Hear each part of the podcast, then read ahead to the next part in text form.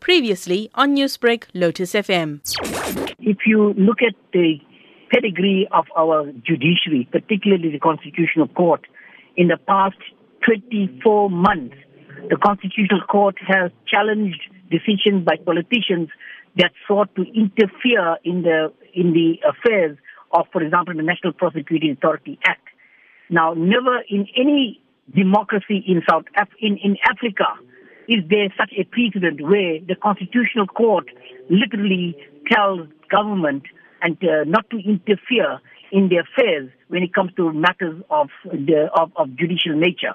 And on that basis, I think, given our constitution and our history, the uh, the the output of this court has been absolutely uh, marvelous, and it restores confidence in the people that a new change is underway. So, what does this court ruling mean for the credibility of the judiciary? Let me take you one step further. What does it mean for the ordinary person on the in the streets? You and I listening to this program. Well, from that point of view, it restores confidence that our courts are now have sent out notice that they will not inter- that they will not countenance interference in matters of uh, of human rights and in matters of uh, where good governance is issue.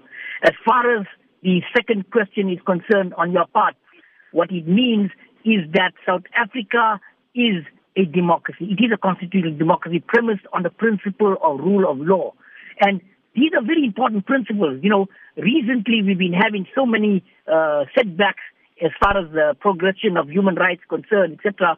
The Constitutional Court has passed its ultimate judgment that it will not countenance the interference on the part of politicians. Can former NPA head Mxolisi Nxasana appeal paying back his golden handshake? No, he can't. This is the final last call.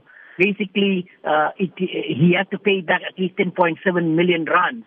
Uh, it's rather interesting because the court did not order that he be reinstated. Now, uh, it's not fair on him, I would say, from my point of view, for him to, to, to be made to pay this money if he's not reinstated. Newsbreak, Lotus FM, powered by SABC News.